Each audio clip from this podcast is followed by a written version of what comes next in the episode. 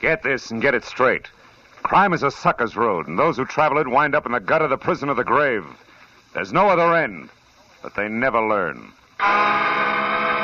Wrigley's Spearmint Chewing Gum, the refreshing, delicious treat that gives you chewing enjoyment, presents for your listening enjoyment Raymond Chandler's most famous character in The Adventures of Philip Marlowe.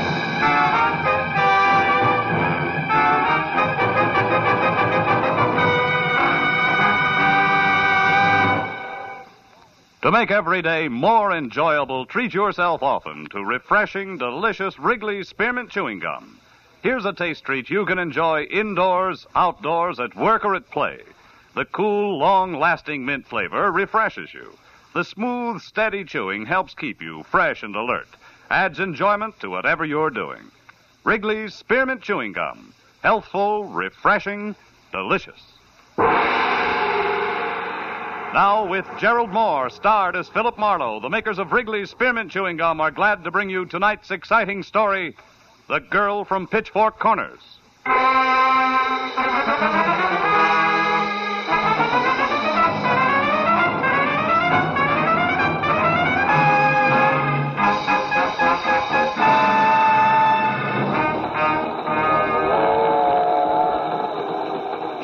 I'm sure what I'm saying, what I'm saying. Do I, do I look like I'm wearing, wearing blinkers?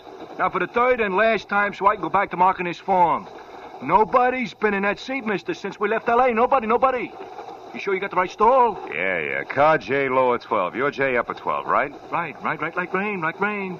Well, that's life now, look, for you. Now, look, friend, friend, let's go around again. Huh? His name is Latimer, Arnold Latimer. I don't know what he looks like, but he's supposed to be heading for San Francisco. Now, maybe you heard somebody call him, page him, something. Uh-uh, uh-uh. Nobody called no one except that pool cue conductor with the brass buttons and the sandpaper voice. Uh, you checked him? You checked him? Yeah, twice, twice. Now, look, lower twelve is vacant as far as he's concerned, right? And no Arnold Latimer in the club car, the diner, either? Hey, now, wait a minute.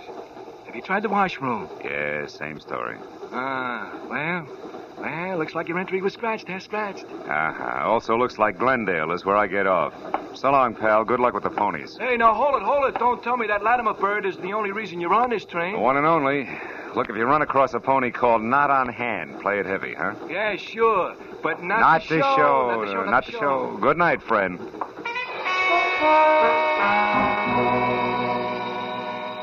I waited on the platform at Glendale until the chrome streamliner had glided out with car J, lower twelve, still empty. Then I got a cab back to Union Station in L A, picked up my own car and headed for thirteen twelve North Bronson Drive in Hollywood, and a woman I'd never seen named Donna Rollins. She had hired me by special delivery letter that afternoon, crisp fifty dollar bill enclosed therein, to be sure that one Arnold Latimer was going where he'd said he was going. That had been my job. Well, the place on Bronson was the kind of imitation Mount Vernon architecture where Washington couldn't have slept a wink. The lady that answered the door was about as colonial as bebop. Yet she was a full lap behind the other extreme known as glamorous Hollywood type. Just a nice-looking anybody, with freckles, brown hair in a soft bun, and dressed in a white blouse that didn't plunge an inch. Yes? What is it? Oh, I'm Philip Marlowe, Miss Rollins. I'm afraid you're entitled to some change. Uh, may I come in? Change? What do you mean, change? You're fifty dollars. It's a lot of money for a one-line report on a little man who wasn't there. Uh, uh, Miss Rollins, did you hear me? Uh, yes. Yes, Mister Marlowe. I, um, I don't like to seem abrupt, but I'm very busy. Excuse me, please. You seem to have lost interest in Mister Latimer in a hurry. You know, when you sent me the letter this uh, please, afternoon... Mister Marlowe, there isn't time for talk. I've already told you I'm very busy. Good night. Okay, baby. Good night it is. I backed my nose off the front door knocker, chalked Donna Rollins off as another woman who had changed her jittery mind, and walked a dozen yards back to where I'd parked my car. The crisp fifty dollar bill was still burning a hole in my pocket. When I was in behind the wheel, I was still worried about taking so much for so little, until I flicked my headlights on and the slash of white picked up something I hadn't expected. Donna Rollins, a coat thrown over her arm, her face stamped with fear, was running away from the house like it was going to blow up, headed for a taxicab parked close to a corner. I started my car to follow her, but I never made it, because a hot rod decided all at once to park in front of me. Ah, you big jerk! The adolescent climbed over his door and came toward me. He was strictly brash high school sophomore with dialogue to match. Of course, the cab was gone. Well, Pappy, nice going. Your bumpers pleated my twin pipes. Well, what do you calculate doing about it? If you were five years older and five inches taller, I'd pleat you, Pappy. Now, come here. Oh, hey, let me go. Not until I speak my piece. You, Sonny, you're going to get those two cars apart in less than two minutes because I don't calculate on being gone any longer. Is that crystal clear? Yeah, yeah, sure, mister. Sure, I'll fix it up double quick. You'll see. I practically got it done now. Okay? I don't know. We'll talk about it again in two minutes. I had no idea what Donna Rollins had been running to or from. But the fact that she was gone while her front door was still open made her house the first place to check. I found the living room nothing more or less than I'd seen at my first peek. Plush, but empty. The bedroom beyond was the same. White satin drapes spilling onto a wall-to-wall jet black hook rug, and on the far side of the room, sprawled over an also white ottoman, a very beautiful blonde girl, very dead. She'd been shot twice in the back sometime in the last hour. And there was no identification in any of the pockets of the expensively tailored gabardine suit that she wore. In her handbag, the story was the same. Yeah, it looked like Donna had had good reason to run, but that I had a better one for calling the police. Or taking her messages. Hello? I want to talk to Donna. She isn't in. Message? Yeah, here's a message. I want you to find her and get this to me, too. Hey! Hey, I can't hear you. Are you still there? Yeah. Now, hold on. Oh. His phone booth's leaked. Okay. Who are you? Friend of Donna's. You said you had a message. Yeah, so I did. But? But I think you're awful anxious, fella. Too anxious. Oh, now, wait a minute. Don't get touchy. I'm a friend, all Skip right. Skip it. Friend. Ah. Not a chance, Junior.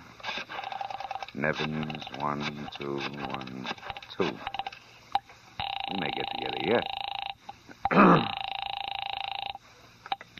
Los Angeles City Building, Fire uh, Department. Battalion Chief Kegler, please. One moment, sir. All right. Battalion Chief. Phil Marlowe, Keg. Oh, hi, Phil. Look, can you get me some dope in a big hurry? It's important. Oh, sure, Phil, name it. What firehouse went out on a call less than a minute ago? Can you look it up? Well, I don't have to. It's here on the board in front of me. Um, Engine Company five, Phil, San Fernando Valley. But it's only a small brush fire. I don't care about that, Keg. Where does Engine Company five live? Where in the valley? Can you give me that? Well, I think so, Phil. Seeing it was me own outfit for fourteen years. The corner of Ventura Boulevard and Whitsitt. But, Phil, what do you want to... I'll call you later, Chief. We'll talk it over then, huh? Thanks. Goodbye. Was playing a long shot, but any kind of a lead on a deep freeze voice who had a message for a girl who left her corpse in her bedroom was worth checking. So for the time being, I skipped calling the police and left the place lights out, door closed but not locked. Then I found my car where the hot rod pilot had left it. Started for the San Fernando Valley in the firehouse called Five.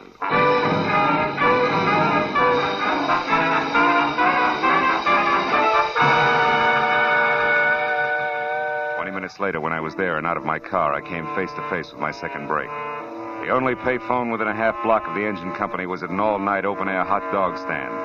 And the attendant on hand, a girl with a kind of arched eyebrows that left her looking constantly surprised, had an A one memory. I most certainly do remember the party you're talking of, mister, most certainly, and for two especially good reasons. Like what, honey? Like top and bottom, hair and shoes I referred to. Oh. The former, red, like this ketchup here, and the latter, suede and yellow, no less. And hey, he was Bessie. the... Yeah, excuse me. Yes, sure. Well, let's be quick. Hot dogs, Bessie. You pick it with your own dainty fingers. Yeah, with my own dainty fingers. Really, Chris, you say the same thing every night. It gets to be very... Bessie... Bessie, uh, pardon me, dear, but this counts. Do you know who this redhead in yellow suede shoes is? His name? Oh, no, I never saw him before. Oh, fine. Well, thanks, baby. Oh, don't mention it. Uh, by the by, I do know where he went, if that means anything. Baby, it means a lot. Where? Tell me. Well, the Old Mexico Club here in Studio City. He works there or something. Anyhow, I know he made a call to Herbert Ring, the gambling big shot, and called him boss. And Ring runs that place. Thanks, sweetheart. So... Here's ten for your trouble. Buy Chris a new old hat. Thanks. Goodbye.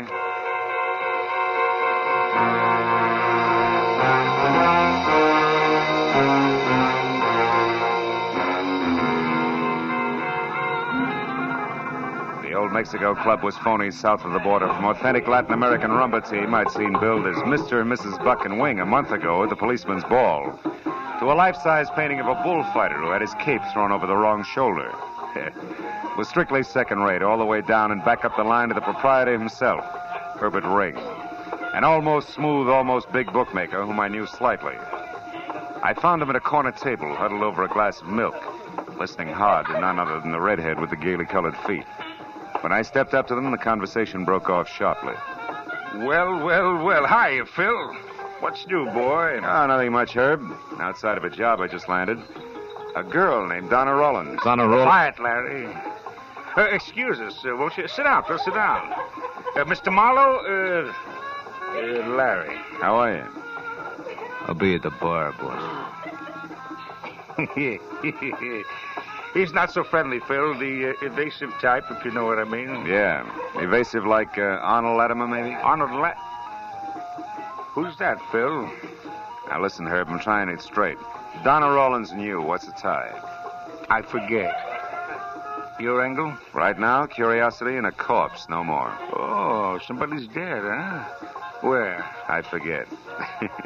Round two, Herbie. Yeah. Okay, Phil, you got as much good sense as you have nerve. Thanks. I'll try it straight for a while. Mm. A certain party has me over the barrel. Tonight's the payoff. I plan on making it. That's all. Blackmail? And you're almost happy about it? Ho ho. Now, look, Herb, you Marlowe, don't expect me... you're thinking like an honest man. Now, turn it over. Huh? I'm stuck, so I pay. Once. Blackmail's your name for it. We call it smart money. And smart money's what we deal in. You follow? Almost. But this certain party, is it Donna Rollins? Marlowe, after what I said about your good sense... Oh, yeah. How straight can you get, huh? Leave it alone, Phil. Good night, boy. I watched them go as far as the bar and past Larry, who quietly fell in step behind without so much as the command heel. And when they both disappeared into a door marked private, I decided I'd had enough of old Mexico.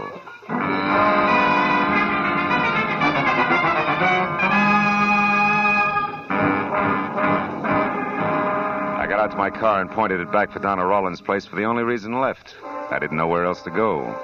Half hour later, when I was there, I was glad it had played that way because number thirteen twelve North Bronson was not dark as I'd left it, but lights on, front door wide open, radio going, and for a topper... a gentleman of maybe thirty-five, in tweeds and a sunburn, mixing himself a drink. The evening paper open on a nearby coffee table. What? Good evening.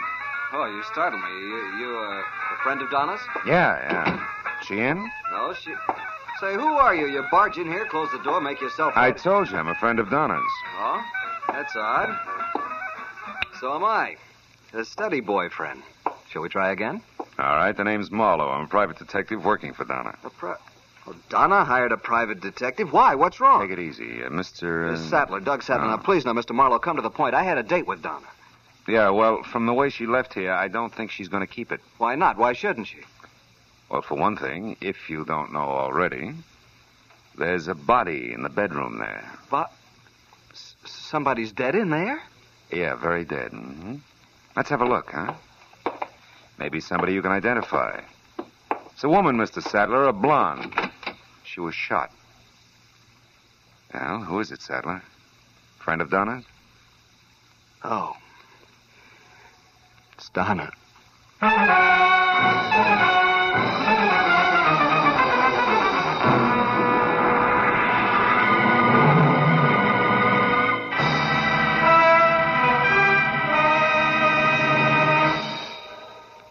To make every day more enjoyable, treat yourself often to refreshing, delicious Wrigley's Spearmint Chewing Gum.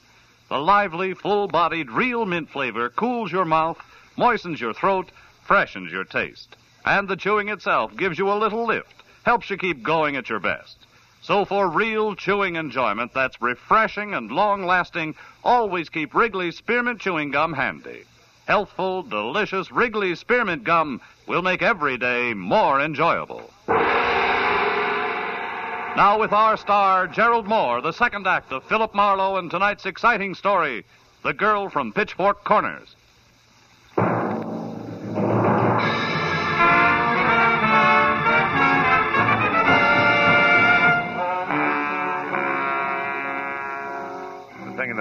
is no prettier than it had been when I first found it, only now it had a name. Donna. Donna Rollins, my client. Donna. And as Doug Sattler stared at it and repeated the name, his long hands began to twist each other and his forehead got sticky. I finally took him by the shoulder and turned him around, away from it. His glistening gray eyes avoided me and instead darted at the corners of the room frantically like a pair of scared mice looking for a place to hide. Donna dead like that, I... I just can't get it through my head. Why? Why? Now, let's try the easy ones first, like who, huh? You mean you know who did this? Yeah, it's not exactly the handcuff stage, Sattler, but I got a prospect. Come on, let's go in the other room. You can probably use a brace. Yeah, thanks. I need a drink. Yeah, I think it's a girl, a cute one, with dark eyes and a double row of freckles across her nose. Freckles? Yeah, also she has brown hair and a bun and a mouth that probably liked to smile once. I wasn't doing much of that when I reported to her tonight. You reported to her. Now, wait a minute. That's impossible, Marlowe. Why? She was right here in the apartment. Furthermore, she said she was Donna Rollins. I can't understand this, any of it. Hey, wait a minute. Take it easy with that stuff. I said a brace, not a bottle. I need it. You see, I know the girl you've just described. Hmm? Her name's Beverly Cheskin. Cheskin? And her reason for killing, if she did? Jealousy. Maybe you better draw me a picture. She's a crazy, unreasonable kid from the sticks, Marlowe. From Pitchfork Corners, Kansas. From where? That's right, Pitchfork Corners. Oh. And the rest of it's just as fantastic. Well, what's the rest of the story? Last summer, my car broke down. I was stuck there for a week. Mm-hmm. She worked in the only drugstore in town. I was just about the first guy she'd ever seen in something beside a straw hat and overalls. She fell for me, and, well, I kind of let her on. You know how a fellow will. I should. I've been hearing the same story since I was in the third grade. It's the truth. Oh, sure, sure. Rest of it, no doubt, goes right down the same cob. From sweet nothings to love letters sealed with a kiss.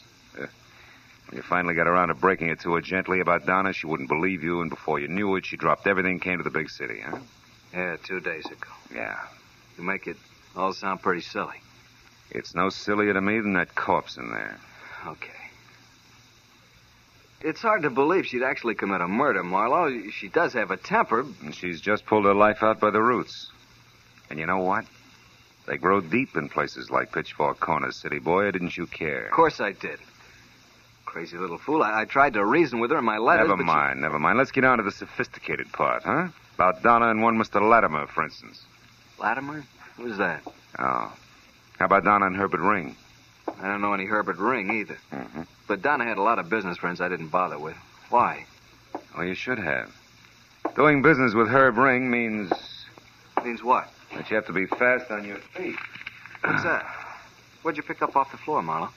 An old envelope. I'm a stickler for neatness. Where's Beverly staying, Sattler? I don't know. She called me once, but she wouldn't tell me. I haven't seen her. Where'd she reach you? My hotel, the Greenwood Arms. Mm-hmm. Marlowe, what are we going to do? About Beverly, I mean. Right now, I'm going to try to find her. If you can stand it, Sattler, stay here. And stay sober.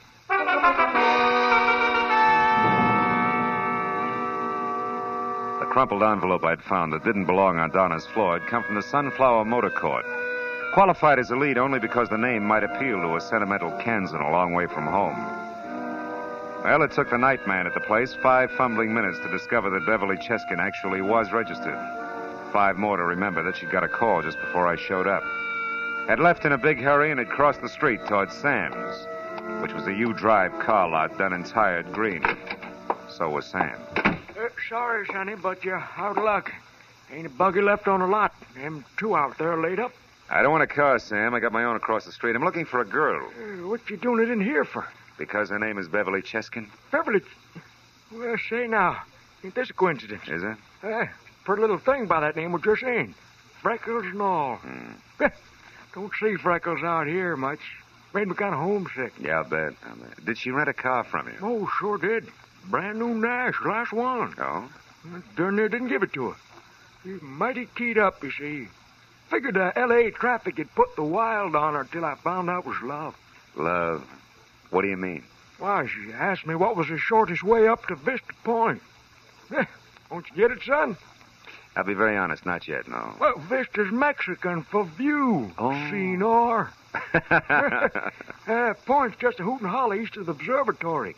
See the whole darn valley and all of L A from up there. Oh, that's where she's headed, huh? You sure? Well, I reckon. Most romantical spot around. Dangerous road, though, more ways than one. But you ain't kidding me. I'll let you know all about it. Well, not all, but I'm willing to find out. Thanks, Sammy. That's all right. Don't break your neck crossing the street, son, as you wait.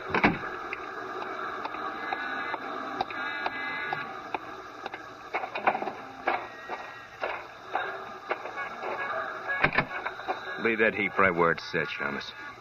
We won't be needing it. I won't take your word for it, Larry. You'd better. Mister Ring wants you and me to have a nice talk. Tell him we have nothing in common. You know it's different. The name Arnold Latimer, for instance. Sorry, some other time. I got a date. Come hey. here, you. I said we're going to talk, Mister Cool Cucumber. If I have to warm you up to it the hard way, it's okay with me. You know, Larry, there's something wrong with a guy who'll wear yellow suede shoes like those. He must be slow in his reflexes. Imagine I'll be seeing you.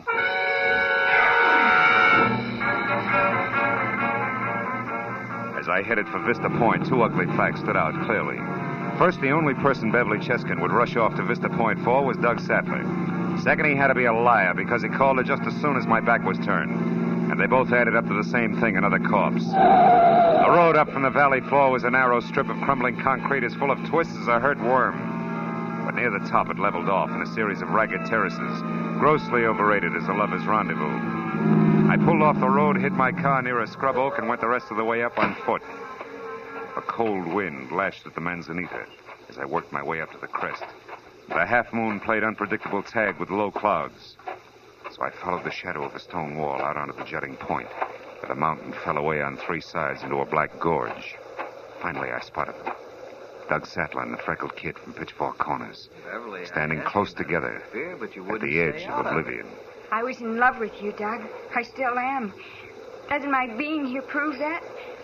When, when you called me at the motel, I came up here as fast as I could, even though I knew what you'd done. Oh, Doug, why did you have to kill her? Why? Because she double-crossed me on a business deal. A blackmail deal, Beverly. Blackmail? That's right. Donna knew plenty about certain men in this town, big-timers who'd pay thousands or kill to keep others from finding out about them. Oh, Doug, how could you? Well, it was risky. I had to pose as somebody who didn't exist, or Mister Arnold Latimer, and pretend that he was the one who had all the information. I demanded fifty grand from a guy named Ring and set Donna up as the go-between. Then, as Latimer, I was supposed to go to San Francisco on the train and wait for Donna to come with the money. But I'd have waited the rest of my life. She intended to keep it all for herself. But you killed her, Doug. Was it that important to you? You still don't get it, do you? I know now that there's no chance for us, for you and me. No chance at all, ever. I'm going through with the deal alone, Beverly. I'm going to get that money. But I've got to do something else first. I've heard enough. You don't really think I reached for my thirty-eight and edged along the wall toward them to where I knew I couldn't miss. I made a mistake, Beverly. I dropped an envelope in Donna's place and Marlowe found it. He knows I lied, but I can still say I did it to protect you. Protect me? What, what do you mean? He'll Doug... be up here eventually, but all he's going to find is a stupid kid from Pitchfork Corners. Murdered a rival in a fit of jealousy and then couldn't face it. And came I was counting on the wind to cover any noise, and it did. You see, it was a... That's why I was caught flat-footed when the shock came. Sattler lurched up on his toes and doubled over, clawing at his stomach. I crouched down as Herbert Ring stepped out of the brush across the clearing, a thin-barreled gun in his hand. Don't move, sister. Sattler had fallen face down on the ground. I started moving again as Ring rolled him over with his foot. He was dead. That's the only payoff Mister Arnold Latimer gets for me. It's too bad you had to be here to see it made, sister, because I can't afford a witness. I'm sorry, I really am. But it's no worse than he was going to do to you. Ring! Duck, Beverly! Let that gun lay, Ring. Don't reach for it. Just relax. And Larry, that louse. He was supposed to... Yeah, it's a little late for tips, Herb. You should have hired a better class of help. Go fry your head. Nobody's perfect. Even you. Yeah, where'd I slip? Too much volume when I talk to Sam? Yeah, that's right, Loudmouth. I tagged you there and listened. So you knew where to come and you heard the rest of it up here just like I did. Huh? You take it, Herb? It's not going to be easy getting you down this hill to a dock. Are you kidding, Chalmers? I ain't moving any place. If, if you know any pretty words, go say them to the lady. She's the one who needs a... They'll go over big in... Pitchfork. Oh...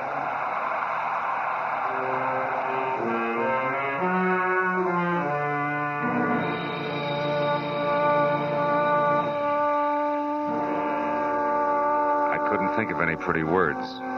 Not then, anyway. I let her figure it all out for herself, and she was still at it when we got to police headquarters, where we told the whole story to homicide from start to finish.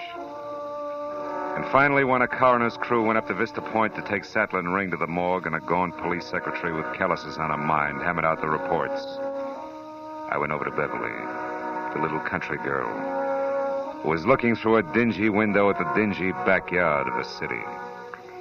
Are they going to ask any more questions, Mister Marlowe? No new ones. They've got it all. They just like to repeat to be sure it comes out the same each time. You can't blame them, you know. Well, they're not going to hold you. You can leave tomorrow and go home. Yes, I know, but I, I'm not going back. I'm going to stay here in Los Angeles. Be sure, baby. It's a big place, lots of people. Awful lot of people. Not if you think about them one at a time. Yeah. Uh, say, Marlowe. You can go now if you want. But we'd like to talk to you again, Miss Cheskin. Will you come in, please? Oh, yes, sir. Well, good night, Phil. Can I call you one of these days? You better. Starting tomorrow.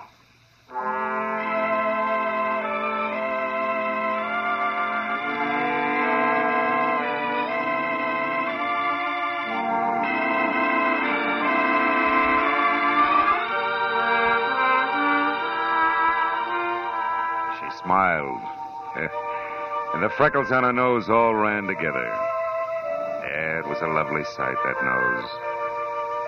I watched her walk into the lieutenant's office, and then I went out, got in my car, and headed home.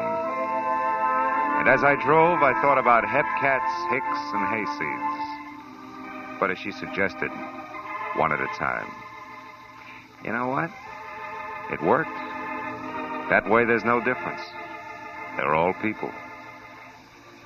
Yeah, I had a hunch I was going to be planning on that phone call tomorrow.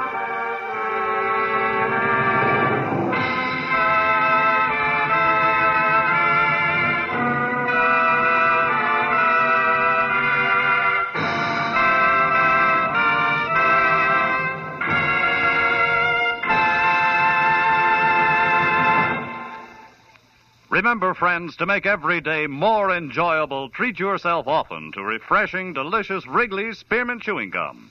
There's lots of cooling, real mint flavor in every stick. And chewing Wrigley's Spearmint helps keep you feeling fresh and alert.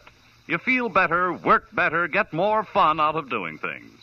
So indoors, outdoors, wherever you go, keep some healthful, refreshing Wrigley's Spearmint Chewing Gum handy. To make every day more enjoyable, treat yourself often to delicious Wrigley's Spearmint Chewing Gum.